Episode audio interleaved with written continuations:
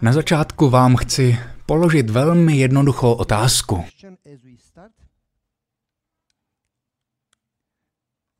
Kolik jste ochotní obětovat pro Ježíše? V písni se zpívá, raději bych měl Ježíše, chci ho víc než království a domy a peníze a cokoliv jiného. Kolik jste ochotní obětovat pro Ježíše? Všechno. O, to zní tak dobře. Jen nespěchejte s odpovědí, protože kdyby se to stalo, nejsem si jistý, jestli to uděláte, ale oceňuji to nadšení a touhu.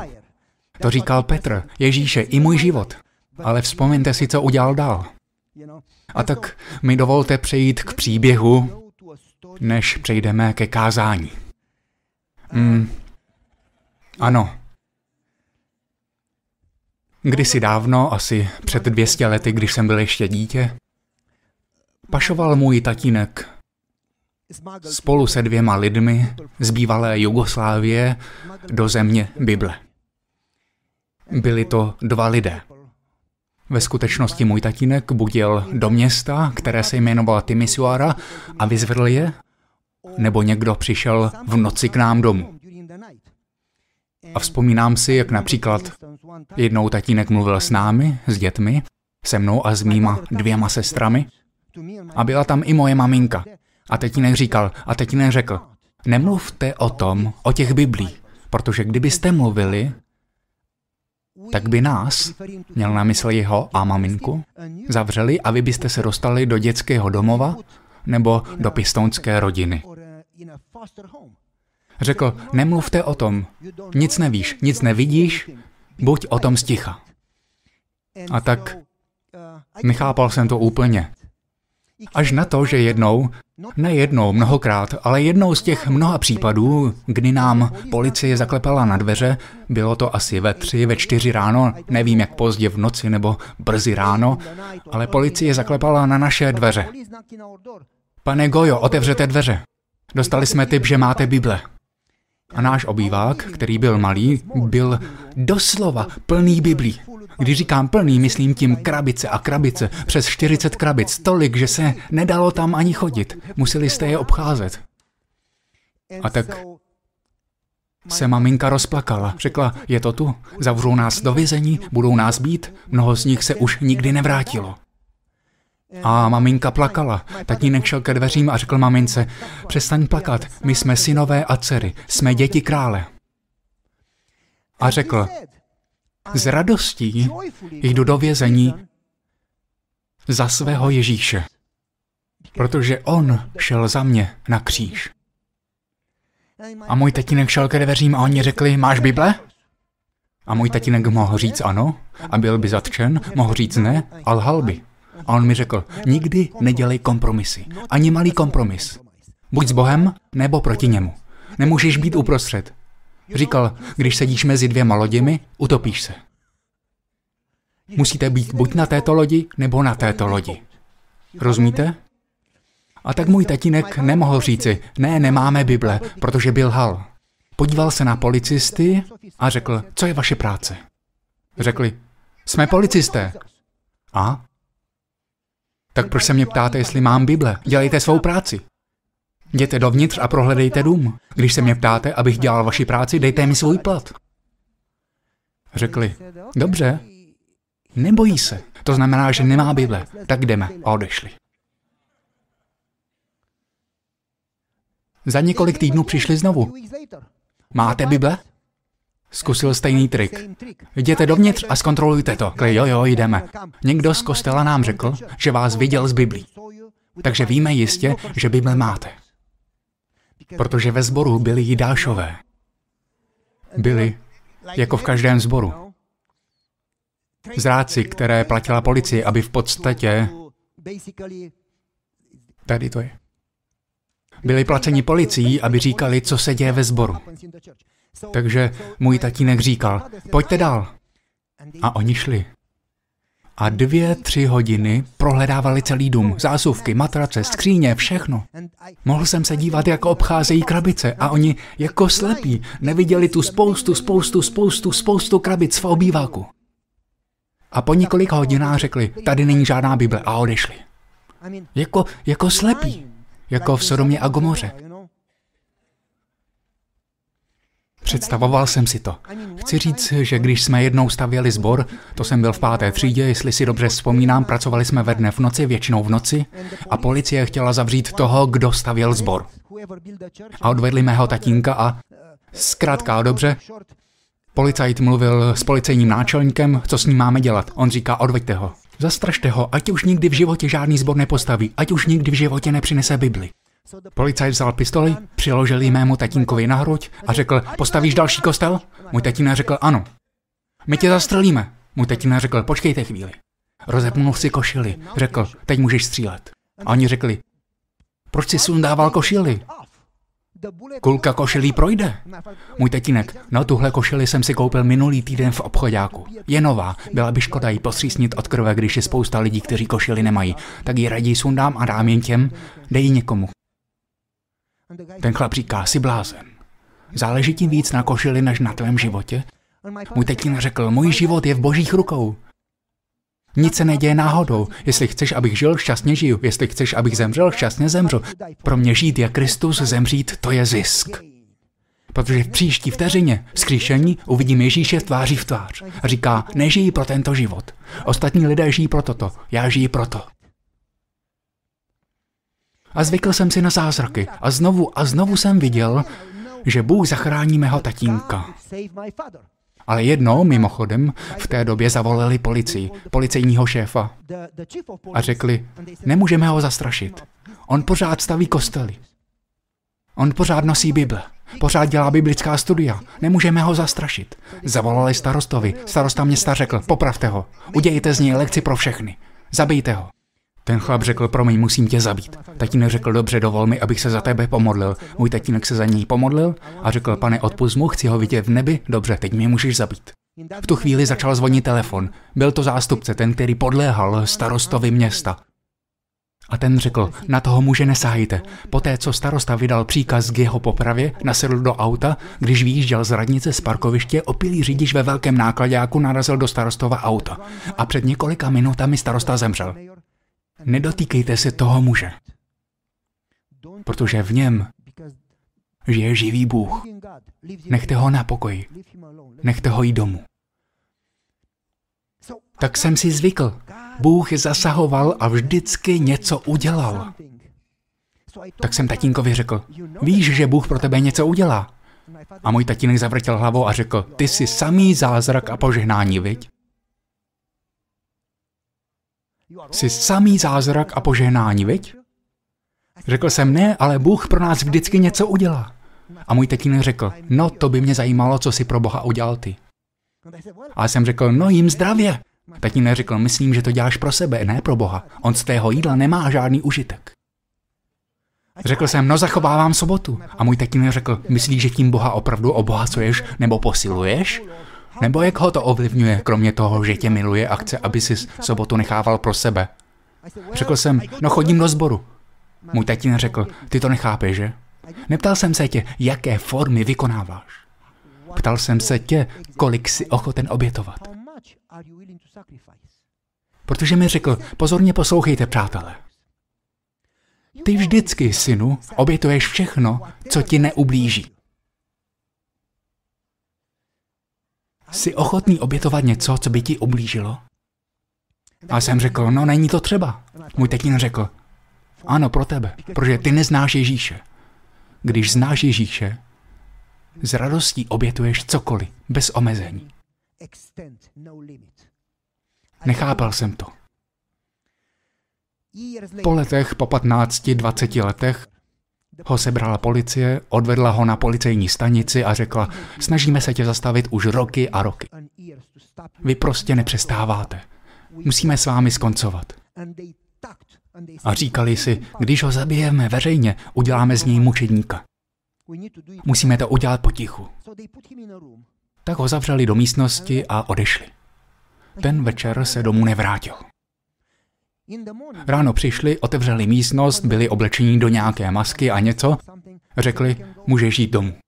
Přišel domů. Za týden začal krvácet z nosu, z uší, začaly mu vypadávat vlasy, měl průjem z krví, vzali jsme ho k lékaři. A ten řekl, byl jste ozářen radiací v rozsahu 10 tisíc jednotek, nebo tak nějak čísla si nepamatuju, nejsem doktor, nic o tom nevím. Ale lékař řekl, byl jste ozářen. Nemáme žádný důkaz, že ho policie ozářela, víme jen, že zemřel. A vzpomínám si, že se modlím, pane, ty jsi v životě mého tatínka znovu a znovu dělal zázraky, prosím udělej zázrak znovu, vím, že můžeš. A znovu jsem se modlil a znovu jsem se modlil a všichni jsme se postili a... Rozumíte? Doktor mu dal pár týdnů, žil dalších šest měsíců. Ale my jsme se modlili a modlili jsme se a modlili jsme se a modlili jsme se a postili jsme se a dokonce jsme měli víru. Nic se nestalo. Vzpomínám si, že těsně předtím, než zemřel, asi půl hodiny před smrtí, jsme byli kolem jeho postele. Řekl jsem, vím, že tě Bůh může skřísit z mrtvých. Dovol mi, abych se ještě jednou pomodlil. Když jsem se chtěl pomodlit, tatínek mi položil ruku na ruku a řekl, dost. Posloucháš se, co říkáš? Kdo si myslíš, že jsi, abys Bohu říkal, co má dělat? On je pánem, ne ty. Řekl jsem, jo, ale on tě musí uzdravit. A můj tatínek řekl, ne. On nezachránil Jana Křtitele. Nezachránil Pavla a poštola. Nezachránil Petra. Tolik mučedníků. Myslíš, že jsem lepší? Iziáš byl pořezán pilou. Dokážeš si to představit? Pavlovi stěli hlavu. A on říká, pro mě žít je Kristus a zemřít, to je zisk. Ve skutečnosti říká, pamatuj, že všechno považuji za odpad. Řecky skubálo. To neznamená odpad, ale zvířecí extrementy nebo kompost. Všechno mohu. Školu, vzdělání, peníze, dům, bankovní účet, život, všechny věci. Odpad. Za cenu poznání Ježíše Krista. A já chci být jedno, ne s jeho požehnáním, chci být jedno z jeho obětí. A chci být jedno z jeho smrtí. Kolik z vás se modlí, pane, mohu prosím zemřít? Takhle jsem nikdy žádnou modlitbu neslyšel, vy ano? Chci být zajedno s jeho smrtí. A můj tatínek mi řekl, přestaň, Bůh tě poprvé slyšel. Když řekne ne, rád za něj zemřu. A tatínek mi řekl, synu, ty ještě nejsi křesťan. Řekl jsem, jak to myslíš? Ona to, ty nerozumíš kříži. Protože pokud ano, tak už si nevážíš života. Bůh je pro tebe tak důležitý, že zapomínáš na sebe. Řekl, dovolte mi, abych se teď pomodlil. A on řekl, Ježíši, jaká to výsada. Kdybych mohl udělat víc, udělal bych to, ale já prostě nevím, co mám udělat víc. Jaká to výsada. A on řekl, mohl bys prosím na mém pohřbu zachránit mnohem víc, než si zachránil za celý můj život? A on říká, a nejde mi o mě, ale o mou rodinu. Pomohl bys jim, aby tě poznali a starat se o ně? Pak řekl, já tě znám, vím, že už si odpověděl, mám tě rád. A on řekl, brzy se uvidíme. Amen. Zavřel oči a byl pryč. Byl v komatu asi dvě hodiny a to je vše. Strašně jsem se rozlobil. Přestal jsem chodit do sboru, přestal jsem se modlit, začal mě bolet žaludek. Nemohl jsem ani mluvit, byl jsem tak naštvaný. Zlobil ses někdy na Boha?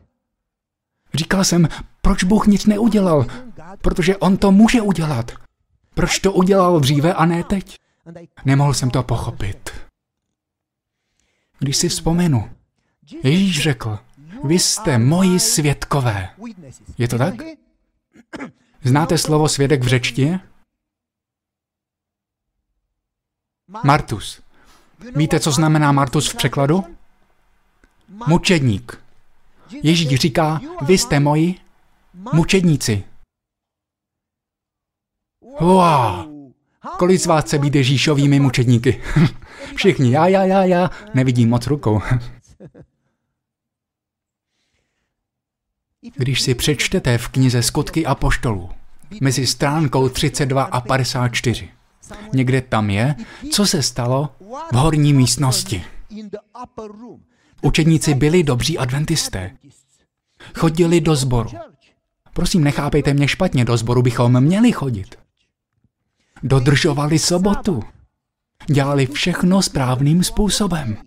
Četli písmo. Věřili učení. Byli to dobří židé. Byli to dobří adventisté sedmého dne. Přesto v církvi docházelo ke konfliktům. Vzpomínáte si? Bylo tam napětí. Duch proroctví používá slovo rozepře. Dokonce i když jim Ježíš znovu a znovu a znovu a znovu a znovu říká zemřu, já zemřu, syn člověka zemře, a oni říkají, mohu sedět vpravo a vlevo? Vzpomínáte si? Protože lidé neslyší, co říká Bůh, slyší to, co chtějí, aby slyšeli. Je to jako v politice, vybírají si, čemu věřit. Rozumíte? Lidé si vybírají, filtrují to, co se jim nelíbí. A to, co se jim líbí, překrucují podle svého. A snaží se změnit Boha ke svému obrazu. Způsob, jakým se modlí, jak se chovají, prostě chtějí, aby Bůh dělal to, co oni žádají. A ne naopak. Byli to dobří adventisté, nicméně nepochopili to, co po nich Ježíš chtěl. Jejich mysl byla přeplněna jinými myšlenkami, jinými plány. Každý den měli nějaký program. Dnes musím udělat to a to a to a to. Zítra musím udělat tohle. Tento měsíc, tento rok měli své vlastní plány. Ve skutečnosti nehledali boží plán. Boží plán v jejich životě je příliš nezajímal. Zajímali si jen o boží požehnání pro svůj vlastní plán. A tito učedníci, kteří chodili s Bohem tři a půl roku, byli tak zaujati svým postavením ve společnosti, že jim bylo lhostejné, že jejich spasitel umírá. A když říká, modlete se za mě, byli příliš unavení a šli spát. Nebyli schopni se modlit ani jednu noc. Říkají, o, jak já miluji Ježíše. Opravdu? Raději bych měl Ježíše. Opravdu? Kolik si ochoten obětovat? A Ježíš umírá a oni říkají, mysleli jsme, že nás zachrání před Římany. Halo? Kde jste byli tři a půl roku? Každou sobotu ve sboru. A vy to nechápete? Řekl vám snad milionkrát zemřu. A oni jsou zklamáni. A Ellen Whiteová říká, že se šli schovat do horní místnosti. A Bible říká, že se báli farizeů. Vzpomínáte? Báli se o své vlastní bezpečí. Když zabíjí Ježíše, co udělají mě? A říká, když jsou v horní místnosti a modlí se za své bezpečí, pozorně poslouchejte. Ježíš zaslíbil, Ježíš zaslíbil, Bůh nelže. Ježíš zaslíbil, kdykoliv se, dva nebo tři. Takže nemáte žádnou výmluvu. Kazateli v našem sboru je nás jen deset. Hej, to je víc než dva nebo tři. Kdykoliv se sejdou dva nebo tři, ne na Zoomu, společně, kdykoliv se sejdou dva nebo tři, co říká Bible? V jednotě je síla. Ve společenství je síla. Kdykoliv se dva nebo tři sejdou, říká, já jsem tam. Ale teď si přečtěte další verš. Říká se tam totiž, že kdykoliv dva nebo tři něco hrají ve stejném akordu, to neznamená v Hondě akord, znamená to být v jednotě záměru, v jednotě žádosti. Kdykoliv dva nebo tři o něco požádají v jednom akordu, bude jim to dáno. Neříká se mohlo by, bude jim to dáno. A když se pak podíváte do knihy Skutky a poštolu, píše se tam, učedníci, poslouchejte pozorně, se nemodlili sami za sebe. Říká se tam, nechtěli, nehledali požehnání pro sebe. Říká, vzdali se sami sebe a modlili se jednomyslně, v jednotě za jeden jediný cíl, za jednu jedinou prozbu. Nemyslíte si, že učeníci měli problémy? Nemyslíte si, že měli problémy? Mohli žádat o pomoc, o ochranu, to a ono, o školu a rodinu. Jednu prozbu. A duch proroctví říká, že když se modlili společně, protože se báli farizů, když se modlili společně, Modlitba je dostala blíž k Bohu a blíž k sobě navzájem. A modlitba přinesla, jak říká, dokonalou jednotu mezi učedníky. Už nebylo, říká, žádné hašteření. Říká, že se tak připravila cesta pro vylití Ducha Svatého. Už nebylo žádné rozdělení, žádné hádky, žádné konflikty. Když se společně modlili, stali se, společná modlitba přináší jednotu. Přineslo to jednotu a pak říká, opakovali, podle knihy skutků v Bibli a ducha proroctví, opakovali Ježíšovo učení a proroctví, opakovali Ježíšovo a opakovali Ježíšovo učení a proroctví a společně se modlili. A jak se společně modlili a opakovali z písma, říká Duch Svatý, jakmile už nebyl žádný konflikt, přišel Duch Svatý a osvítil jejich mysl. Teď pozorně poslouchejte, za co se modlili. Modlili se za zaslíbení, říká. Za zaslíbení. Co je to zaslíbení? Ježíš řekl, je pro vás lepší, když odejdu, protože když odejdu, pošlu vám utěšitele a on vás uvede do kolika? Všech věcí, vší pravdy. Duch svatý vás povede ve všem. A říká, že se zpočátku modlili za své bezpečí, ale čím více se modlili, čím více si opakovali Ježíšovo učení a proroctví, tím více si připomínali, co řekl Bůh, co řekl Ježíš. A tak se začali modlit za Ducha Svatého a Duch Svatý osvítil jejich mysl a oni pochopili, říká, konečně pochopili. A teď mě napadlo, pochopili proroctví. Proroctví o 2300 dnech a večerech, pochopili rok 1844, Čekal jsem, že řekne něco složitého. Víte, co tam říká? A oni pochopili, co? Kříž. Ale no tak, kříž přece chápe každý. Opravdu? A ty? Já? A ona říká, konečně pochopili, že Ježíš, ten, který s nimi chodil, jedl a spal s nimi v jedné místnosti. Ježíš je ten samý, který jim dával manu, který byl jako ohnivý sloup, jako oblak v noci, který vedl Izrael na poušť, ten, který rozdělil moře, ten, který vysvobodil z Egypta, ten, který jim dal Kanán, ten, který stvořil Adama a Evu, ten, který řekl utiš se, ten, který je svatý, že se anděle přikrývají a říkají svatý, svatý, svatý, že se mu klaní nebe i vesmír, ten, který je Bohem vesmíru, ten nejmocnější svatý, Bůh sám přišel a stal se člověkem. Bůh sám se stal člověkem. Bůh sám se stal člověkem. A nebyl to někdo bohatý. Víte, Elon Musk. Byl chudý, vysmívaný. A Bůh to udělal pro koho? Neudělal to pro nás, udělal to pro mě a pro tebe, konkrétně pro tebe, Jana, Marii, Richarda, pro kohokoliv z vás. Bůh to udělal pro tebe osobně. Kdybys byl na světě jen ty, přišel by tež a udělal by to tež. A oni konečně pochopili, že vzal na sebe všechny jejich hříchy, hřích světa. Hele, beránek boží, který bere na sebe hřích. Celé dějiny, všechny vrahy, všechny násilníky, všechny hrozné lidi. Vzal na sebe hříchy dějin, vzal na sebe vaše i moje hříchy a byl zbyt a ukřižován, byl zesměšňován, byl bičován a byl... Proč by to Bůh dělal? Proč by to Bůh dělal? Protože vás miluje. Z žádného jiného důvodu víc než miluješ své dítě, pokud máš dítě. A sám Bůh, Bůh, Bůh, Bůh svatý zemřel na kříži, abys ty nemusel zemřít. Mohl si žít věčně. Bůh vzal na sebe tvůj hřích. Bůh za tebe zemřel. Kdo jsem já, že Bůh za mě zemřel?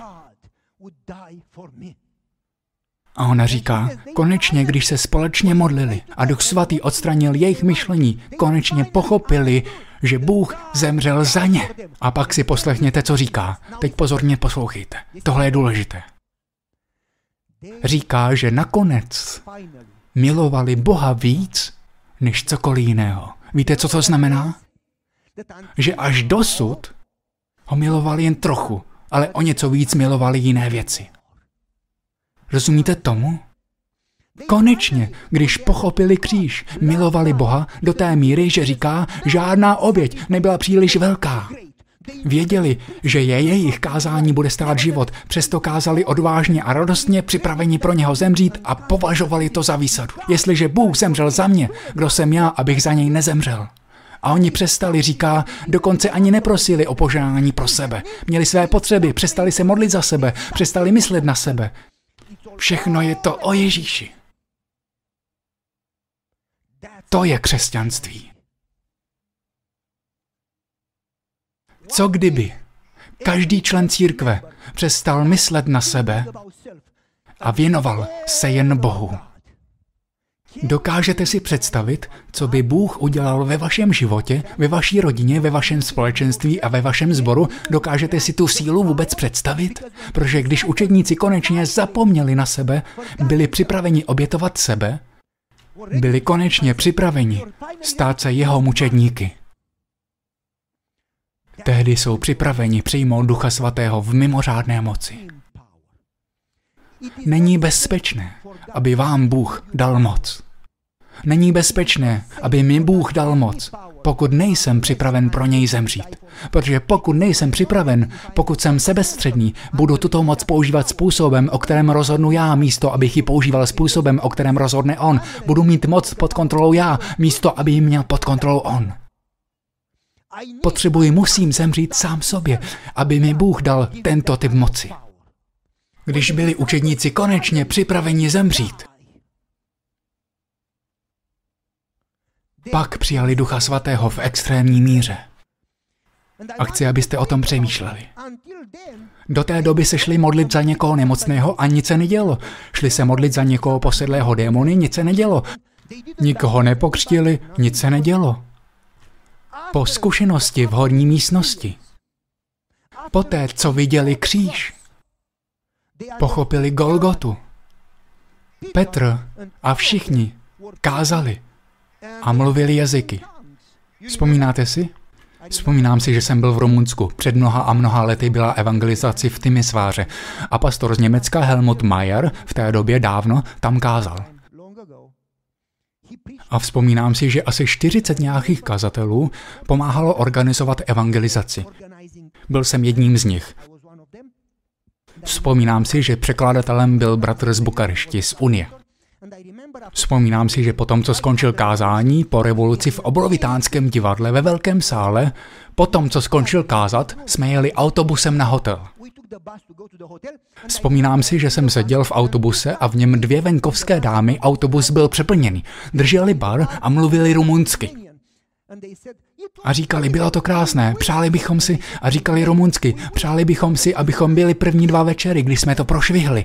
A Helmut Mayer říká německy, no jestli jste to prošvihli, žádný problém, můžeme vám dát záznamy kazety. A oni rumunsky odpovídají, vy máte kazety? A on říká německy, ano mám. A dál se bavili, celý rozhovor. On mluvil německy a oni rumunsky. A bratr Emilian z Unie říká, nevěděl jsem, že rozumíš rumunštině. A Helmut Mayer říká, oni mluvili perfektně německy. Rozumíte? Když učedníci přijali Ducha Svatého, mluvili perfektní mezopotámštinou, perfektní řečtinou, nebo lidé perfektně slyšeli v tomto jazyce. Já nevím, ale jde o to, poslouchejte pozorně. Nejen, že mluvili jazyky, nejen, že Petr chodil kolem nemocných lidí a když šel kolem, byli uzdraveni. Představte si, že bych procházel kolem někoho nemocného a on by byl uzdraven. Hu, hu, hu. Víte, že Tabita zemřela a Petr jde k ní a nemá nejlepší pohřební kázání, říká hej, probuď se a ona vstane. Dovedete si to představit? Ve vašem sboru včera někdo zemřel a vy řeknete pojďme tam, hej, vstávej a ona vstane. To je něco. Přišlo by celé město. Nejen to, ale i velmi jednoduché krátké kázání, tak 15-20 vteřin. Ježíš byl Bůh a vy jste ho ukřižovali. Měli byste činit pokání. Amen. A to bylo kázání. To bylo to nejjednodušší, nejkratší kázání, jaké jsem za svůj život slyšel. Tak může kázat i dítě. A po kázání se nechalo pokřít pět tisíc lidí. Dokážete si to představit? A vy si řeknete, no to bylo snadné, byl to Jeruzalém. Ve skutečnosti to bylo nejtěžší místo pokřít lidi v Jeruzalémě. Rozumíte?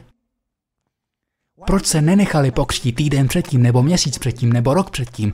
A druhý den jich bylo tři tisíce, a další den sedm tisíc, a další den deset tisíc. A když si přečtete ve skutcích apoštolů, píše se, že tam Bůh přidával denně. Dovedete si představit, že by se křtilo každý den do té míry, že by si diakoni stěžovali, že voda je špinavá a oni nemají čas ji vyměnit, protože ve frontě na křest čekají lidé a vy jim řeknete, jen do ní dejte trochu bělidla, nemůžeme přestat, na křest čekají tisíce lidí. Dovedete si to představit? Opravdu se to může stát? Když přišel duch svatý a duch proroctví říká, jako říká i Bible, že to byl raný déšť. A pak Ellen Whiteová říká, pozdní déšť bude stejný, ale bude hojnější. Dokážete si představit, co se stane, když uděláme to, co udělali učeníci v horní místnosti? A tak se teď vracím ke svému tatínkovi a myslím na to, co mi řekl. Synu, ty nerozumíš oběti. Pokud ještě nejsi připraven obětovat se pro Ježíše, musíš jít ke kříži. Bible říká, že jsme proměňováni od slávy ke slávě tím, že se díváme. Duch prostý říká upaty kříže, když přemýšlíme o jeho oběti, o jeho charakteru, jsme bez lidského úsilí proměňováni od slávy ke slávě k jeho obrazu. Čím více přemýšlíme, nezměníte se tím, že se budete snažit změnit se bojem. Změníte se tím, že svou mysl naplníte křížem, naplněním své mysli Ježíšem. Čím více času strávíte u paty kříže, tím více pochopíte, jak moc vás Bůh osobně miluje. Čím více jste naplněni jeho láskou, čím více ho milujete, tím více po něm toužíte, Čím více ho milujete, tím méně milujete ostatní věci. Čím více ho máte, tím méně místa a zájmu máte pro ostatní věci. Ostatních věcí se nevzdáváte tím, že s nimi bojujete, vzdáváte se jich tím, že se živíte Ježíšem. Čím více jste s ním, tím menší zájem, tím menší vášeň, tím menší závislost máte na ostatních věcech. A pak po něm toužíte ještě víc a víc ho hledáte. On říká, když mě budeš hledat celým svým srdcem, nechám se najít. A jak se k němu přibližujete, přibližuje se i on k vám a nikdy se nezastaví. Přibližuješ se a přibližuješ a přibližuješ, dokud se ty a on nespojíte v jedno a lidé tě neuvidí a neuvidí v tobě Ježíše. To je církev. To je církev, která má výsledky. Do té doby je to naše síla, která se snaží něco dělat. Když ve vás žije Ježíš, je to jeho duch svatý, který dělá něco, co mění svět. A Bůh nemůže působit, ne proto, že by byl ochromen. On, víte, má artritídu, aha, jsem starý. Bůh nemůže pracovat kvůli vám a mně, protože ho ještě nemilujeme. Protože jsme neviděli kříž. Když učedníci pochopili kříž, tehdy se odevzdali. Proč si Bůh v průběhu dějin tak mocně použil Mojžíše?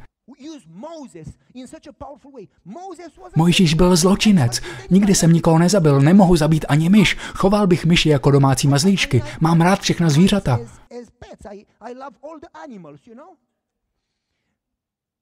Mojžíš zabil člověka. Přesto byl Mojžíš božím přítelem. Proč by Bůh používal Mojžíše k osvobození celého národa? Proč? Protože Mojžíš pochopil boží lásku a byl ochoten obětovat všechno. Odevzdal se. Obětoval se bez omezení. Vzdal se veškeré své budoucnosti. Postavil Boha nad sebe. Rozumíte?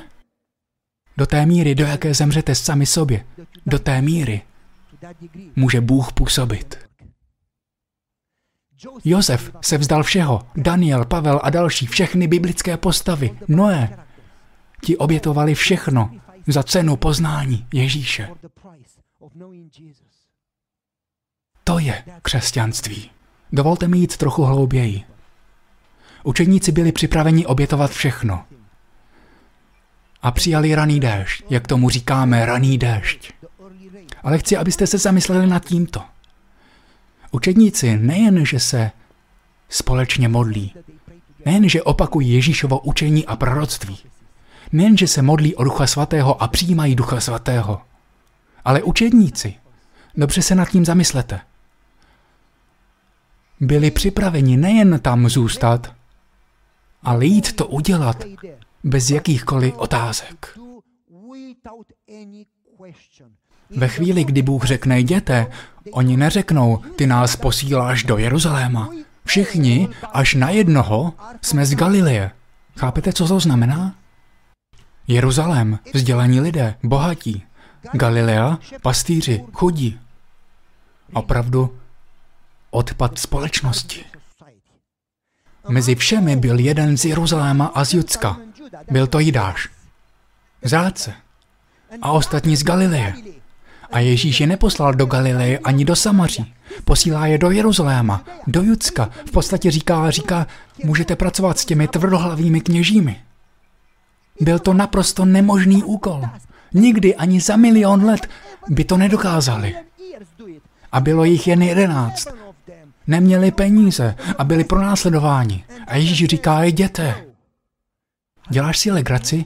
To je, jako bych řekl téhle řadě. Jedna, dva, tři, čtyři, pět, šest, sedm lidí. A řeknu, Jděte, evangelizujte celou Litvu, pak celé Německo, pak celé Rusko, pak celé Švédsko, pak jděte, evangelizujte celou Evropu, vlastně každé město, každý dům, každý, každý a vy si říkáte, děláš si legraci?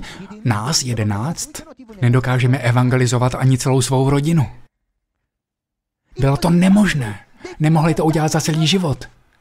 A duch proroctví říká, když se plně odevzdali a byli připraveni zemřít sami sobě a zapomenout na sebe a přijmout Ducha Svatého, říká, že za několik let dokázali to, co by nedokázali za celý život. Protože to byla moc Ducha Svatého. Duch Svatý nad vámi nikdy nepřevezme vládu dříve, než plně zemřete. Bůh vás nevolá k požehnání. Chodím do sboru, abych dostal požehnání. Hodně štěstí, nikdy žádné nedostaneš. Do sboru choďte proto, abyste byli požehnáním, protože větším požehnáním je dávat, než přijímat. Konkrétně si vzpomínám a pravděpodobně jste ten příběh slyšeli v některém z mých kázání, jak jsem v roce 2010 jel na Kubu, na jednu z mých mnoha cest po Kubě a tam přicházely stovky lidí k evangelistům.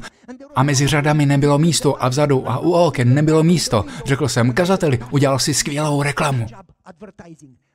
A on sklopil hlavu a říká, promiň, já jsem to neudělal. Říkám, odkud ti lidé přicházejí? A on řekl, všechny je přivedla jedna paní. A říkám, cože? Všechny je přivedla jedna sestra. Říkám, dělá si legraci? Jedna členka církve? On řekl, ano. Můžu s ní mluvit? Tak jsem šel a promluvil si s ní, ptám se, co jsi jim řekla. Povídá kazateli, nejde o to, co říkáš, ale co děláš. Nejde o evangelizaci, kterou kážeš, ale o evangelizaci, kterou žiješ. A ona mi řekla, čisté náboženství je starat se o? Sirotky a? Cizince, vzpomínáte si? Čisté náboženství. A já říkám, řekni mi, co děláš. Ona na to, to se nedá říct, přijď zítra ve dvě hodiny. Zítra ve dvě hodiny vzal jsem kazateli, šli jsme ji navštívit. Její dům byl od tohoto konce pódia až sem, od tohoto konce až sem, menší než šatník mé ženy. Měla dvě palandy. Malý kulatý stolek, malý kempingový vařič. Víte? A to je všechno. Chudá. Úplně chudá. Opravdu chudá. Kolem druhé hodiny přišlo 200, 300 dětí. Říkal jsem si, wow, to byl déšť s dětmi. Pořád přicházeli a přicházeli a přicházeli a já koukám, čověče, to je armáda dětí. A ona řekla, sedněte si. A oni si sedli na hlínu před domkem a zaplnili celý dvůr a celou ulici. Už tam nebylo místo, jako by přišlo celé město. Všechny děti, plno dětí. A pak říká, dejte mi ty papíry. A já říkám, jaké papíry? Ona říká, jen se dívej, nech mě dát jim jídlo a pak ti to vysvětlím. Ona jim říká, podepsali rodiče ty papíry? Řekli ano, dejte mi ty papíry. Dali jí papíry a pak se postavili do řady a ona začala dávat rýži. A oni přicházeli a rýže a další a rýže a další a rýže, další rýže, další rýže, další rýže, dokud neobsloužila všechny. A pak si sedli na hlínu a jedli rýži. A ona mi řekla, miluju Ježíše. Já jsem řekl, no já taky. A ona na to dobře. A ona říká kazateli, když přemýšlím o kříži, nemůžu se na to vynadívat. Proč by Bůh umíral za mě? A já ho miluju. A chci něco udělat, protože ho nemůžu jen tak milovat a nic nedělat. Víte, když milujete svou manželku, neříkáte miláčku, miluj tě, ale můžeš si všechno udělat sama. Jdete a umíjete nádobí. Něco uděláte. Dokážete svou lásku. Když přijdu domů a moje žena byla v práci a já ne, jdu a připravím dobrou polévku. Věřte mi, umím vařit opravdu dobře. Věřte mi, můžete se zeptat mé ženy. A udělám dobrou polévku a upeču koláč a pak když přijde, je tam teplá voda, řeknu posaď se a umiju jí nohy, protože vím, že má ráda masáž a já jí mastíru nohy a pak jí dám jídlo a pak řeknu miluji tě. A ona říká, ty jsi nejlepší. Hádejte co? Když přijdu a ona je doma, udělá to samé. Proč? Ne proto, že bychom něco chtěli, ale protože ji miluji. A já jsem šťastný, když ji vidím šťastnou. Rozumíte? A tak mi říká, ta sestra říká, chci něco udělat. Nemůžu nic nedělat, protože miluju Ježíše. A ona říká, ty děti neznají Ježíše. A já nemůžu kázat, protože oni jsou buď komunisti, nebo jsou katolíci, nebo jsou... Já nemůžu, oni nikdy nebudou poslouchat. A já vím, že mají hlad. A ona říká, Bůh mi požehnal. A já, ona vyhrála v loterii. A ona říká, jako mupec. Dívali jste se někdy na mupec? Čas na přiznání. Moupeti, kreslené filmy. Mají velkou pusu, od ucha k uhu. Když mluví, hýbou celou hlavou.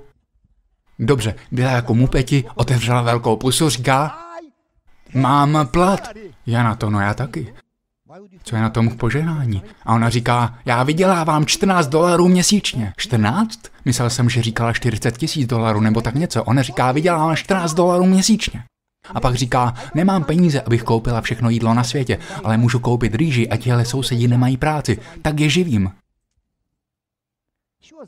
Ráda si podělila o ten malý plat, který měla, aby nakrmila celé sousedství. A říká, takhle se dostávám ke jejich srdci, získávám si jejich přátelství. A ona mi říká, Kristova metoda. On je krmil, jedl s nimi, získal si jejich přátelství a důvěru a pak řekl, následujte mě. A ona říká, získala jsem si jejich přátelství, ale lidé by neměli žít jen z chleba. Lidé by měli žít božím slovem, takže nechci jim dávat jenom tenhle chléb. Chci jim dát věčný chléb. Nechci, aby byli požehnáni v tomto životě. Chci, aby měli život věčný. A ona říká, jak to mám udělat?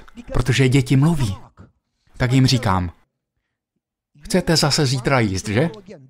Ano. Dobře, tak udějte tohle. Musíte pozorně poslouchat, co vás učím a pak půjdete domů. Abyste dokázali, že dáváte pozor, řeknete rodičům, co jsem vám řekla. A když ti rodiče podepíší na papír, že si to pamatuješ, tak můžeš zítra zase jíst. Říká, takhle nejen, že poslouchají, ale ještě rodičům kážou. Říká, oslovila jsem děti a oslovila jsem rodiče kazateli. A to je největší požehnání, které mi Bůh dal, že jsem oslovila okolí. Kazateli, umíš si představit, že v nebi budou lidé, protože Bůh používá mých 14 dolarů? Dokážeš si představit, že tam budou zachráněni lidé kazateli? A ona říká, dívej se na to. Pak co jedle jim vyprávěla o Davidovi a Goliášovi a pak je naučila píseň Kumbája nebo jakoukoliv jinou píseň. Když skončili, všichni přišli a začali ji objímat a říkat máme tě rádi, tetičko, máme tě rádi, tetičko, máme tě rádi. A jsem měl slzy na krajičku, protože oni, sousedé, celé okolí, tu sestru milovalo. Dokážete to? Dokážete vzít rajče nebo sušenku a jít k sousedovi? Dokážete to? Proč to neuděláte? No a co na to řekne soused? Koho to zajímá? Prostě to udějte. Bojíte se jim požehnat? Halo? My se za ně bojíme modlit víc, než oni se bojí, že se za ně budeme modlit. A tak tato sestra přivedla do sboru stovky lidí, protože je milovala natolik, že obětovala svůj plat. To je učednice. A vy chodíte do sboru, nemluvím o vás. Pravděpodobně jste nejsvatější lidé v okolí, protože jste sem přišli. Nemluvím o vás. Mluvím o těch ostatních, kteří tu nejsou, dobře? Přijdete do sboru a jdete domů a myslíte si, že je to dobré. Kolik jste ochotni obětovat pro Ježíše? Protože on vás vyzývá ne k požehnání, ale k oběti. V požehnání není požehnání. Jediné požehnání, které dává, je v oběti. Čím více žehnáte druhým, tím více jste nakonec požehnáni vy. Ellen Whiteová ve svědectví šestý svazek říká, nikdo se nemodlí správně, když hledá požehnání pro sebe. Wow! Věděli jste to? No? Musíme jít na kázání a nemáme čas. Dovolte mi tedy, abych vám položil otázku. Dovolte mi položit otázku. Je velmi naprosto zásadní ve vaší práci s Ježíšem. Dovolte mi položit otázku. Chcete s ním být jedno. Chcete ho milovat. Chcete být spasení. A říkáte, že jste ochotni pro něho obětovat všechno. Ale jakmile se ve vašem životě dostanete do krize, jakmile vás postihne nějaký problém, něco, nemoc, nebo vás vyhodí z práce, problém, jakmile máte problém, jdete se modlit a říkáte, prosím, vyřeš tento problém, prosím, pomoz mi s touto situací. Je to správná modlitba? Ha? Nechápejte mě špatně. Bible skutečně říká, že máme všechny své potřeby svěřit jemu. Mám pravdu? Bible však říká, hledejte. Co znamená první? první znamená první, bratře. Hledejte první Boží království a jeho spravedlnost a jeho službu a jeho a ostatní věci přijdou až potom. Nikdy nejsou na prvním místě. Můžeš je hledat na věky, nikdy je ale nezískáš, pokud nebudeš mít správné priority. Chápete? Důvodem, proč nezískáme ty ostatní věci, je to, že hledáme ty ostatní věci a to, co Bůh zamýšlel jako požehnání, se stalo prokletím, protože jsme se dostali do bodu, kdy uctíváme požehnání místo, abychom uctívali Boha. Hledáme více požehnání než vztah. Rozumíte mi? A to je důvod, proč nikdy nedostaneme poženání, protože jsme se dostali do bodu, kdy uctíváme poženání. A Bible říká, hledejte nejprve Boha, hledejte první jeho království, hledejte první službu jemu. A pak, když z něj uděláte prioritu, střed svého života, on vám dá ostatní věci. Protože vás miluje a slíbil, že vám dá víc, než o čem můžete jen snít. Když se tedy dostanete do krize, za co byste se měli modlit jako první? Pane, prosím, vyřeš tento problém. A Bůh říká, halo, slyšíš se, co říkáš? Včera si řekl, pane, dej mi trpělivost. Než když ti šéf dává zabrat, řekneš, pomoz mi se šéfem. Jak se můžeš naučit trpělivosti, když tě nikdo neobtěžuje? Chceš trpělivost, nebo chceš problém vyřešit? Protože když problém vyřeším, neprojdeš třídou, takže musíš opakovat třídu znovu a znovu, dokud zkoušku neuděláš. Takže aby se zbavil šéfa, musíš se naučit vydržet a musíš být trpělivý a milovat svého nepřítele. A až se naučíš lekci, pak už tuto třídu nebudeš potřebovat. Pak můžeš absolvovat. Rozumíte tomu, co se vám snažím říct? Naučte se svou lekci a už to nebudete muset trpět. Takže místo toho, abyste říkali, pane, vyřeš problém, byste měli říkat, pane, pomoz mi růst. Protože pokud to Bůh dovolil, potřebujete to. Protože Bible říká, že všechny věci pomáhají k dobrému. Takže každodenní malé věci formují charakter. A v každodenních malých věcech se musíme učit být věrní. A tak místo, pane, vyřeš tento problém, byste měli říci, pane, pomoz mi důvěřovat ti. Pomoz mi obětovat se. Pomoz mi více si tě vážit. Pomoz mi cokoliv se potřebujete naučit. A když se vrátíme k učeníkům, naučili se své lekce a začali růst. Začali růst. A jak můžete růst vy? Jak dochází k růstu na této cestě s Bohem? Protože já vás pozoruji a nevidím, že byste rostli. Rostou lidé? No jednou mi volala jedna sestra ze Španělska. Kazateli, modlím se už dva týdny a nerostu. Řekl jsem opravdu, já jsem chodil dva týdny do školy a neodmaturoval jsem. Řekl jsem, růst se nestane za dva týdny, bratře a sestro. Do růstu vám nic není. Vaší věcí je hledat Ježíše. Váš růst je jeho věc. Nemůžete růst sami. Udělejte svůj díl, vztah, nechte ho, ať udělá svůj díl, růst a spásu. Jak tedy poznáte, že rostete? Něco vám řeknu. Ta sestra mi po dvou měsících znovu zavolala a říká, pořád jsem se modlila a pořád nerostu. Ve skutečnosti se kazateli cítím hůř než předtím. Řekl jsem, konečně si vyrostla, začala si růst. Něco vám vysvětlím. Čím blíže se dostáváte k Ježíši, říká duch proroctví, říká, ti, kdo jsou daleko od Ježíše, se cítí dobře. Ale čím blíže se dostáváte k Ježíši, ve světle jeho lásky, ve světle jeho charakteru, Vidíte se takový, jak si skutečně jste. Konečně, protože až do této chvíle jste si mysleli, že jste v pořádku. Pak říká, cítíte se hůř. Takže když se cítíš opravdu hrozně, je to dobrá zpráva, bratře. Znamená to, že se konečně přibližuješ k Ježíši a konečně si poznal, jaký jsi. Čím blíž si Ježíši, tím hůř se cítíš, tím víc chápeš, že potřebuješ kříž. Tím víc ho hledáš a tím víc on může působit. Zeptám se vás tedy. Jak můžete být spaseni? Máte něco dělat nebo ne? Ano nebo ne? to je těžká otázka, snažím se vás mást. Jsme spaseni skrze milostí, skrze víru. Není to tím, co děláš, je to tím, koho znáš. Protože Bible říká v Janovi 17, že poznat Boha, poznat Boha je život věčný. Mám pravdu? A není to slovo didaskalo, teoretické poznání, je to slovo genosko, intimní vztah k poznání Boha. On říká, utište se a poznejte, že já jsem Bůh. Utište se. Rafa. Neznamená to být v klidu. Znamená to, nestarejte se o řešení svých problémů. Nesnažte se, když přijdete do mé přítomnosti, jen vyřešit své problémy. A poznejte, je slovo jada. Co Bůh řekl Adamovi a Evě, spěte spolu a mějte děti, je slovo jada. Bůh říká, nebuďte úzkostliví, abyste vyřešili své problémy. Když přijdeš do mé přítomnosti, hledej intimní vztah, protože tvůj skutečný problém ve tvé duchovní práci Důvodem, proč se neobětujete, proč nesloužíte, proč nemáte výsledky, proč nerostete, proč nejste spaseni, není to, za co se modlíte. Tyto problémy nejsou vaše problémy.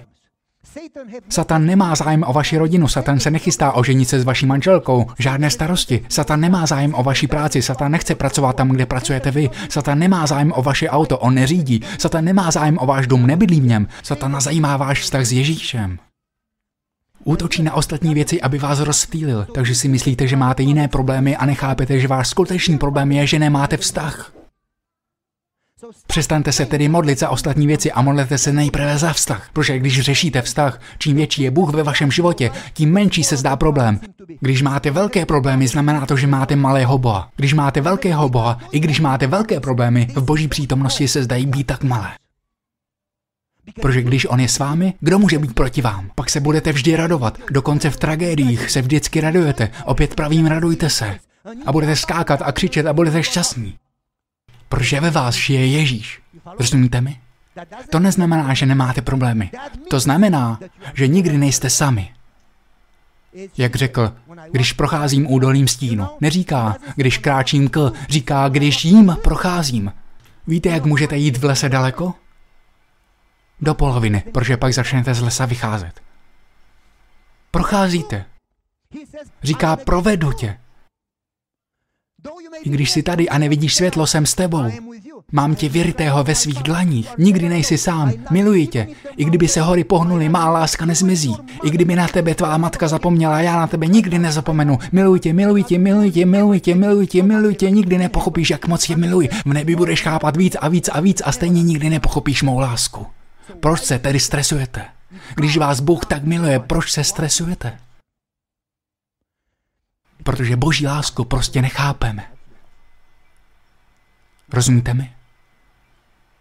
Jak se vám dostává boží lásky? Jak rosteš? Jak se rozvíjíte? Jak se staneš spaseným? Jak sloužíš? Jak dosahujete výsledků? Jak ovlivňujete svou rodinu a své sousedy? Je to jedno jediné tajemství. U paty kříže. Pavel říká, nechci mezi vámi znát nic jiného než Ježíše, toho ukřižovaného. Ellen Whiteová říká, velmi pěkné a velmi prosté. Velmi jednoduché, velmi jednoduché. Říká, kříž, kříž, kříž, Ježíš, Ježíš, Ježíš, Ježíš. Říká, toto poselství správně pochopeno, toto poselství Ježíšova spravedlnost, jeho láska, jeho oběť, říká, správně pochopené osvítí celý svět a připraví svět na druhý příchod. Toto jediné poselství, toto jediné poselství, boží láska, může proměnit svět. Učedníci konečně pochopili kříž a za 32 let doslova zevangelizovali celý známý svět. On říká, bylo by dobré, kdybychom strávili alespoň hodinu přemýšlením o Ježíšově životě a konkrétně o jeho oběti. Bylo by dobré, abychom denně strávili jednu hodinu přemýšlením, protože se cítíte zajedno s Ježíšem. V tom je ta síla. V tom je ta síla. Chcete moc? Chcete růst? Chcete vítězství? Za to se modlete. To je to, pro co žijete. Proto umíráte. Není nic důležitějšího. Když jsem chodil se svou ženou, byly jí tři roky a mě šest. Ano, byly jí tři a mě šest. Nespustil jsem ní z očí. Řekl jsem sestře, že si tu holku vezmu. Sestra mi řekla, ty ani nevíš, co je láska. Je ti šest let. Řekl jsem, ty mě neznáš. Měl jsem oči jen pro ní. Každý den, každý den, každý den, každý den. Šest, sedm let, devět, deset, jedenáct, dvanáct, každý den, oči na ní. Dozvěděl jsem se o ní všechno. Dozvěděl jsem se, že má ráda vanilkovou zmrzlinu. Nesnáším vanilkovou. Já rád čokoládovou, pistáciovou zmrzlinu, ale kvůli ní jsem se přinutil mít rád vanilkovou.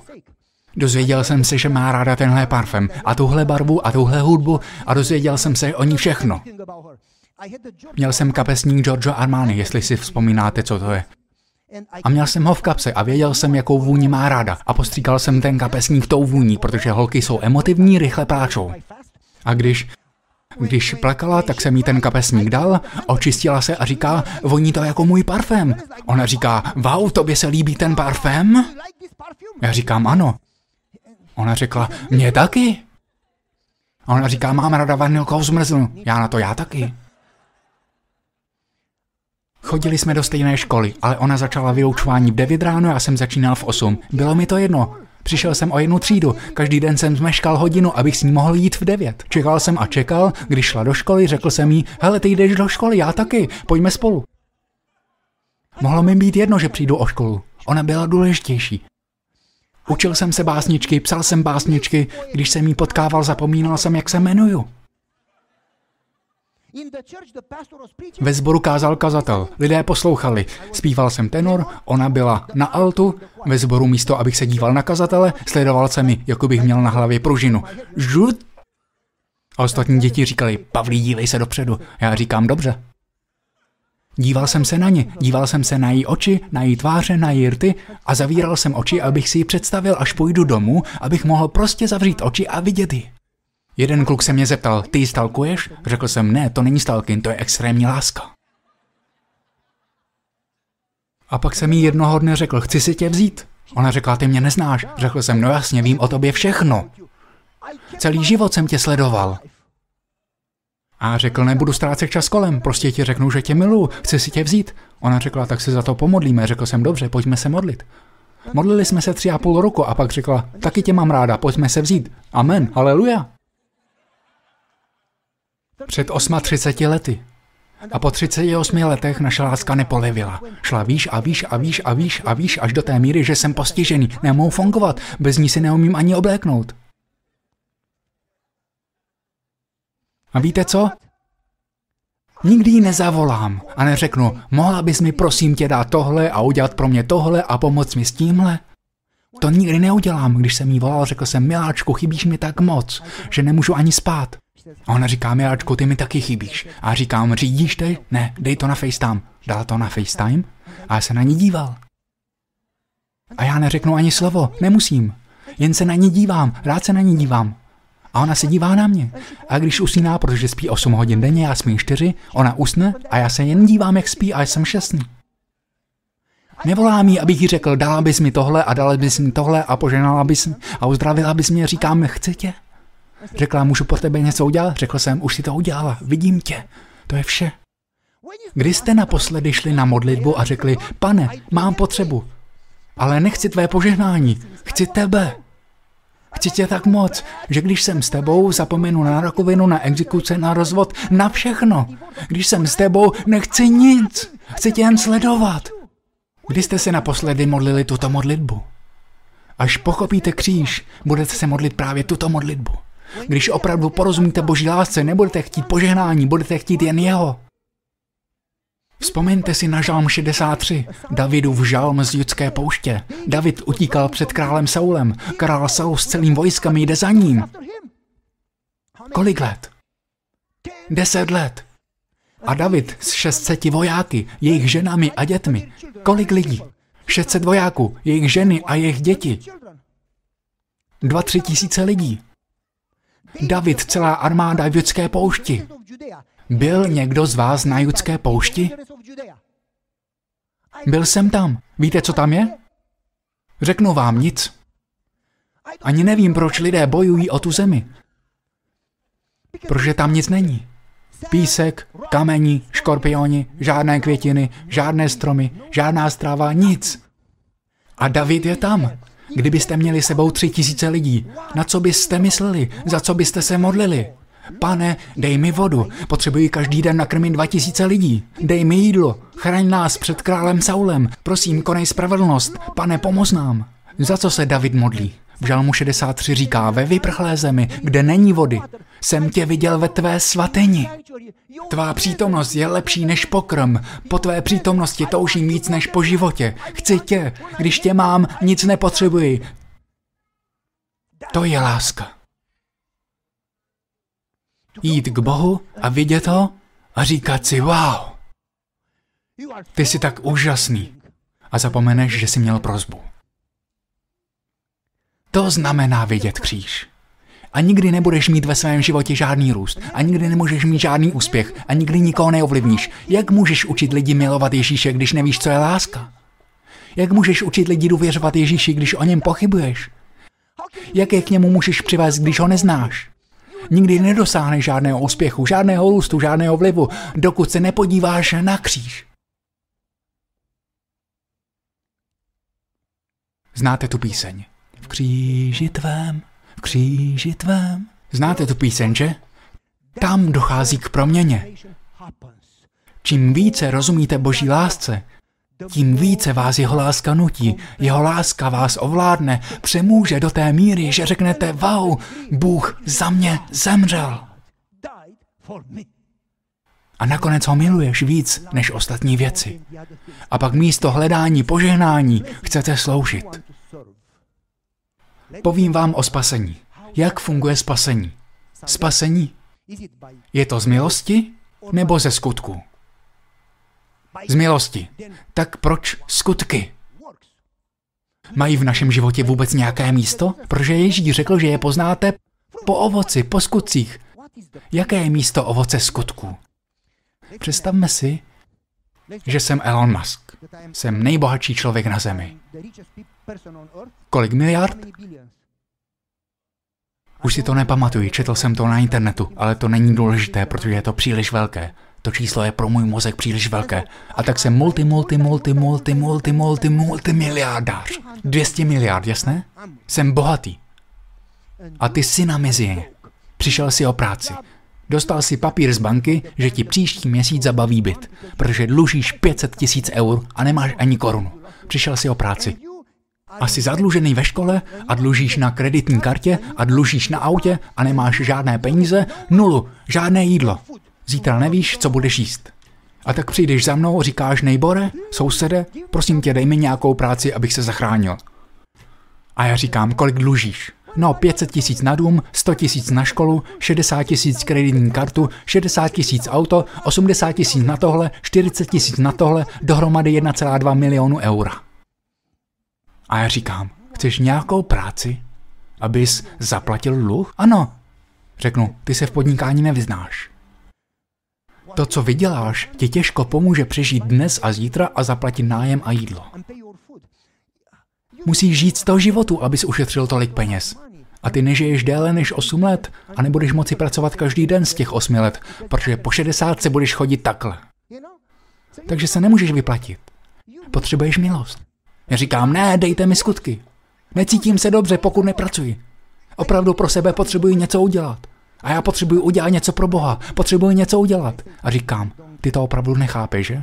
Tak jsem řekl, dobře, zkus to. Včera napad sníh. Odhrň sníh. Kolik chceš dostat na hodinu, když budeš odklízet sníh? Hm? Kolik chceš? Ha? Kdokoliv. 100 eur za hodinu si bázen, si počítačový inženýr? Promiň. Víc než 20 na hodinu ti nedám. No tak, myslíte si, že mě můžete v biznisu ošálit? Dobře. Takže vám budu platit 25 na hodinu, abych byl velkorysý, ano? 25. Jsi v pohodě? 25. Dobře, dobře, dohodnu to. Takže ti zaplatím 25 eur za hodinu. Pracuješ dvě hodiny. Kolik si vyděláš? 50 eur. Zaplatí to tvůj dluh? Jsou to skutky nebo milost? Skutky. Pracuješ dvě hodiny. Měli jsme dohodu. Vezmeš si 50 eur a jdeš do obchodu. Víš, kolik jídla koupíš za 50 eur? Nic. Inflace a šílenství v tomhle životě? Před 20 lety jsme si za 50 eur mohli koupit jídlo. Dneska si za to koupíte bonbony, to je vše. Dvě čokolády, to je vše. Hm. Vím to, dnes jsem nakupoval, věřte mi. A tak přijdeš zítra. Dej mi víc práce. Já řeknu, včera si to udělal. Včera si to zkusil. Nevyšlo to. Nemůžeš se zachránit. Co pak to nechápeš? Ne, dejte mi víc práce, musím pracovat tvrději. Řekl jsem, dobře. Můžu odhrnovat sníh. Řekl jsem, ne, protože nesněžilo. Žádný sníh není. Můžu ti oklidit dům. Ne, můj dům je čistý. Můžu uvařit, už mám jídlo. Můžu, ne. Prosím, řekl jsem, dobře. Můžeš mi utřít prach v kuchyni, moje kuchyně je čistá. Půjdeš a budeš pracovat pět minut. Kolik vám má zaplatit? 25 na hodinu, pět minut? Spočítejte si to. Kolik vám má zaplatit za pět minut? Kolik? Kolik? Dva dolary, dvě eura, dobře. Zaplatím vám dvě eura. Jsou to skutky nebo milost? Skutky. Pracuješ pět minut a říkám, víš co, dám ti stovku. Je to skutek nebo milost? Je to obojí. Říkáváme to. Bůh to dělá hodně, já málo. Protože ty pracuješ za dvě eura a Bůh ti jich dal 98. Zachrání vás 100 euro? A vy přijdete druhý den. Dej mi víc práce, potřebuji se zachránit, já se opravdu hodně snažím. A říkám, poslouchej, ty se nezachráníš a děláš, co děláš. Nikdy nemůžeš splatit svůj dluh. Jak si můžeš představit, že můžeš zaplatit Ježíšovu krev? Jak za ní můžeš zaplatit? Jak můžete zaplatit i za věčný život, který je na věky, věky, věky, věky, věky, věků? Jak můžeš zaplatit za 8 let věčnost? Můžeš? Přemýšlejte o tom. Takže říkáte, dej mi více práce, abych zaplatil svůj dluh. A říkám, sedni si. Ty to nechápeš, ale já tomu rozumím. Sedni si. Nemám čas si sednout. Sedni si a promluvíme si. Nemám čas, musím pracovat, musím pracovat, musím pracovat, sedni si. A ty si sedneš. A já řeknu, pověz mi o svém životě. A ty otevřeš své srdce. Otevření si popovídáme a podílíš se se mnou o všechno dobré i zlé. A já ti pak povyprávím svůj život a sdílím se s tebou a poznáváme se a budujeme vztah. Říkám, člověče, teď ti rozumím a mám tě rád. A ty řekneš, teď ti taky rozumím a vlastně tě mám taky rád. A budujeme přátelství. A protože jsme přátelé, je mi tě líto. A říkám, poslyš, já pro tebe něco udělám. Vezmu si šekou knížku a vypíšu 10 milionů euro. Nikdo se nesměje? Je to málo? Dobře, 100 milionů euro. Jste šťastní? Nejste spokojeni? 500 milionů euro. Jste spokojeni? Nevěříte tomu? Já vím, milost je příliš velká na to, abych tomu věřil. Vypisuji pro tebe šek na 500 milionů euro. Dokáže si to číslo představit? Kdyby vám někdo opravdu dal 500 milionů euro, Dokážete si představit, že nejen, že zaplatíte svůj dluh, ale už nikdy nebudete muset pracovat. Můžete žít jen z úroku. Vy, vaše děti, vnoučata na věčné časy a nikdy jinak. Chápete, co tím myslím? A vy se podíváte na šek a řeknete si, ne, to je příliš dobré, než aby to byla pravda. Je to falešné. To je to, co děláme s Bohem. Nedůvěřujeme jeho milosti. Říkáte si, ak to je falešné. Já říkám, ne, tohle je skutečné. Ne, prosím, nehraj si se mnou. Jsem na mizině, musím něco udělat. Už jsem to pro tebe udělal. Vezmi si to. Užij si to. A ty se podíváš na mě, podíváš se na šek a místo, abys byl šťastný, řekneš, ne, nejsem si tím jistý. Musím s tím něco udělat. A jdete do banky a ptáte se pokladní, je to falešné nebo pravé? A pokladní koukne a řekne, tohle je pravé. A vy, cože? Tohle je pravé. Cože? Pravé. Pravé? Jo. Je to pravé? Ano. Můžete to prosím vložit na účet, než si to rozmyslí? Prosím, udělejte to. A pokladní vložíšek a vyjdete a zadáte heslo a vidíte 500 milionů euro na svém bankovní účtu a začnete popadat dech 500 milionů, 500 milionů, 500 milionů, 500, 500 milionů. Uh, uh, A zvoláte své ženě, miláčku, sedni si. A ona se zeptá, proč? Sedni si, prosím, zadej heslo a jdi na náš bankovní účet. Ona říká, proč? Prostě to uděj. A ona, 500 milionů. Zavolá své sestře a zavolá všem, křičí. A vy se na chvíli zastavíte a pomyslíte si, včera jsem byl na mizině. Bez naděje. A dneska jsem nejbohatší člověk a ničím jsem si to nezasloužil. Jak mám těch 500 milionů vrátit? Můžu? Ne. A vy se vrátíte k tomu, kdo vám dal ten dar. Obejmete ho a řeknete, miluji tě člověče. Nikdy to nemůžu vrátit. Ale miluji tě celým svým životem. A řekneš, můžu pro tebe něco udělat, prosím? A on řekne, není třeba. Už jsem ti to dal. Jako dar z lásky. A ty říkáš, ale já pro tebe chci opravdu něco udělat, protože tě miluji. Ne proto, abych si odděčil, vím, že to nemůžu zaplatit. Ne proto, abych to zaplatil, vím, že to nemůžu zaplatit. Ne proto, proto abych byl v bezpečí, vím to, ale já tě prostě miluju a já pro tebe chci vařit. Můžu pro tebe vařit? Rozumíte? A já ti říkám, dobře, když už jsi přišel, tak bych chtěl, abychom byli spolu. Půjdu na zahradu.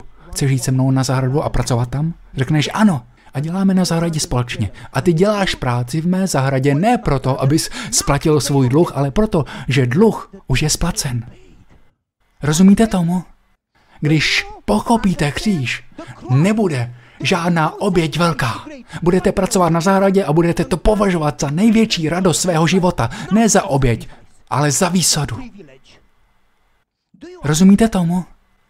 Důvodem, proč mají lidé problém sloužit Bohu, je to, že nechápou kříž. Když pochopíte kříž, žádná oběť není příliš velká, je to jen čest. Pokud jdete do sboru, on řekl, že bychom měli dělat evangelizaci. Uh. Potřebujete jít ke kříži. Kazatel pronesl výzvu, musíme postavit nový zborček. Požádal nás, abychom dali peníze. Miláčku, kolik můžeme dát, aniž bychom si ublížili? Musíte jít ke kříži. Rozumíte, co se vám snažím říct? Bůh vás miluje do té míry, že ačkoliv vám mohl dát cokoliv, dal vám svého syna.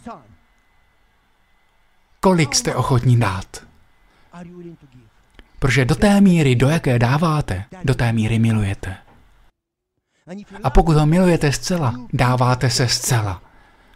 Nebude v tom žádná výhrada. Nula. A budete to považovat za největší přednost svého života. A budete to považovat za radost. A řekneš, pro mě je smrt ziskem. Protože miluji Ježíše víc než svůj život. To je křesťanství. Tehdy v tobě může Bůh působit, tehdy může Bůh procházet skrze tebe, tehdy církev poroste, tehdy může být zachráněna vaše rodina. To je, když Bůh skutečně vládne, když porozumíte kříži. Bratře a sestro, náš čas už dávno vypršel. Opravdu jsme nestihli projít kázáním a to je v pořádku. Ano, to je v pořádku. Chci skončit příběhem. Co to s vámi dělá? Co to s vámi dělá? Protože se bojíte, že když se obětujete, bude to hrozné. Bude to hrozné. Tolik toho ztratíte. Ach jo, obětovat se je tak těžké. Řeknu vám, co to s vámi udělá. Když jsem byl na škole na Southern, a to bude krátký příběh. Když jsem byl v Southern, přestěhovali jsme se z Rumunska do Ameriky. A to bylo před 27-28 lety. Už si to přesně nepamatuji. Na tom nezáleží. Když jsme se přestěhovali, neměli jsme nic. Neměli jsme kreditní kartu, neměli jsme řidičák, neměli jsme nic. Velká nula. Žádné pojištění, žádné pracovní povolení, nic. Takže jsem za rok dokončil bakaláře, udělal jsem zkoušky a měl jsem jít na Andrews dělat magisterské studium. Když jsem dokončil letní kurzy, měl jsem týden mezi Southern a Andrews. Takže jsem měl týden na to se přestěhovat. Tak jsem zavolal na úhol. Kolik stojí nákladák, který přestěhuje můj malý nábytek? Měl jsem málo nábytku a spoustu knih, krabice a krabice a krabice knih. Kolik to stojí? Oni mi řekli 2400. Bylo to na tři dny, 2400. To bylo na tři dny. Chci říct, že to bylo za den plus kilometry, plus tohle, plus tamto, 2400. A kolik jsme měli? Měli jsme 150 dolarů. To je vše. Jak se můžete stěhovat? Jak se můžete stěhovat? A já jsem zavolal na Andrews, že se stěhuju. Potřebuju byt. A oni řekli, to trvá 6 měsíců, než se dostanete na seznam čekatelů na byt.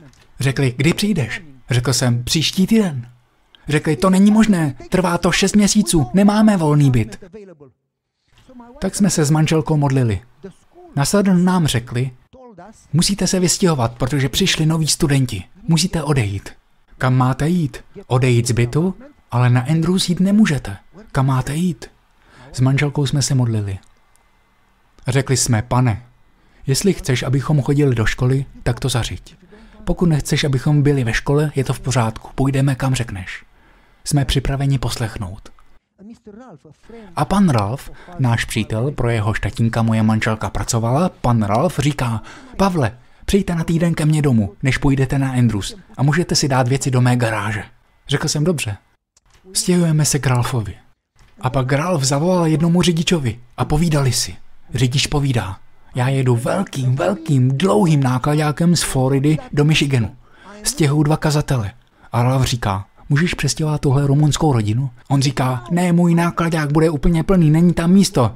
Říká, už jsem naložil jednoho kazatele do půlky nákladáku a ještě měl víc věcí, ale víc než půlku jsem tam nedal, protože druhou půlku si nechávám pro toho druhého kazatele.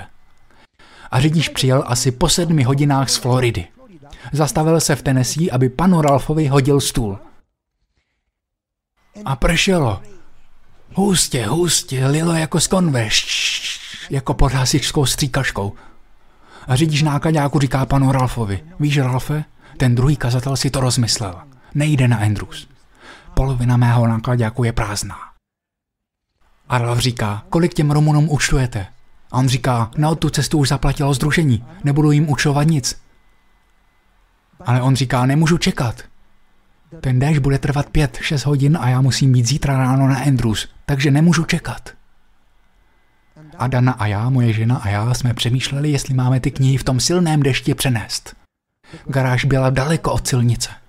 V prudkém dešti vezmete krabici s knihami a během pěti kroků jsou úplně mokré. A víte, co se s mokrými knihami stane? Co máme dělat? Šli jsme s manželkou na ulici před nákladák. Poklekli jsme a řekli jsme, pane, jsme připraveni jít domů nebo do školy. Ať už se rozhodneš jakkoliv, jsme tu, abychom ti sloužili. Jestli chceš, abychom šli do školy, zastav déšť. Pokud ne, poslechneme tě. V té vteřině déšť ustal. Naložili jsme nákladák v tu chvíli, co jsme naložili, mimochodem naproti přes ulici, s otevřenými vraty garáže stál pastor v důchodu, malý jako Danny DeVito, opravdu malý. A volal, Pavle, nenakládej ty knihy, prší, přijdeš o všechny knihy, nedělej to. A on nás vidí, jak se modlíme a přestalo prše a říká, wow. A jak jsme naložili knihy a řidič nákladáku Zavřel zadní dveře, ve chvíli, kdy zavřel dveře, šš, začalo pršet. V tu chvíli začal pastor v důchodu skákat. Říkám si, člověče, on je starý, jak může skákat? A já mu říkám, všechno dobré? A on na to, to jsem ještě neviděl. Celý život jsem byl pastorem, učím, vedu biblická studia, nikdy jsem to neviděl. Déš přestal, déš začal. To jsem ještě nezažil. Řekl jsem, chvála pánu. A pak druhý den a mimochodem říkám řidiči, on říká, dej mi adresu, kam mám přivez váš nábytek a knihy. Řekl jsem, nemám adresu. A on na to, co s ním mám dělat? Řekl jsem, nevím, budu se modlit. Řekl, radši se modli, protože mě čeká 6 hodin jízdy. Celou noc jsme se modlili, ráno jsem zavolal na Andrews a oni mi řekli, Právě odjel domů student z Afriky. Máme byt. Zavolal jsem řidiče. Říká, máte adresu? Řekl jsem, mám adresu. Soused se mě zeptal, máte adresu? Řekl jsem, mám adresu. On říká, já to věděl, já to věděl. A odešel a šel k dalšímu sousedovi. Byla to učitelka angličtiny v důchodu. Bílý dům, malý, velmi čistý, květiny, zaklepe na dveře, ona vyjde, vyprávěl jí ten příběh a ona to jo. Pak odešel do dalšího domu, zaklepal na dveře, šel do dalšího domu, přišel ulici, další dům, tenhle dům, tenhle dům, řekl jsem, co děláš? A on říká, konečně, teď už to vidím na vlastní oči. Nemůžu si pomoct. Když to vidím, nemůžu si pomoct. Všem řeknu, to je úžasné. Přestalo pršet, začalo pršet, přišel byt, to je úžasné. Nemůžu přestat. Musím to všem říct.